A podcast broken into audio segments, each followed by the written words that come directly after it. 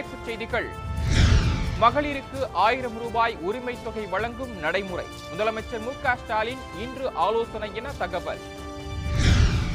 பொறியியல் படிப்பிற்கான தரவரிசை பட்டியல் இன்று வெளியீடு.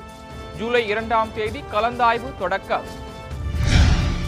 ஆதாரங்களை அளிக்க வாய்ப்பு இருந்ததால் தான் அமைச்சர் செந்தில் பாலாஜி கைது. உயர்நீதிமன்றத்தில் அமலாக்கத்துறை பதில் மனு.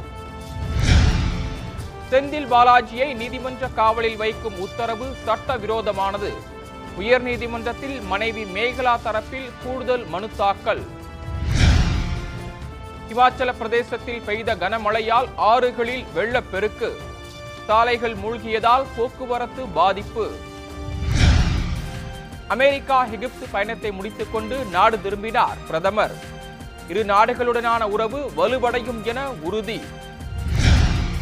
இந்திய மல்யுத்த சம்மேளன தேர்தலுக்கு தடை.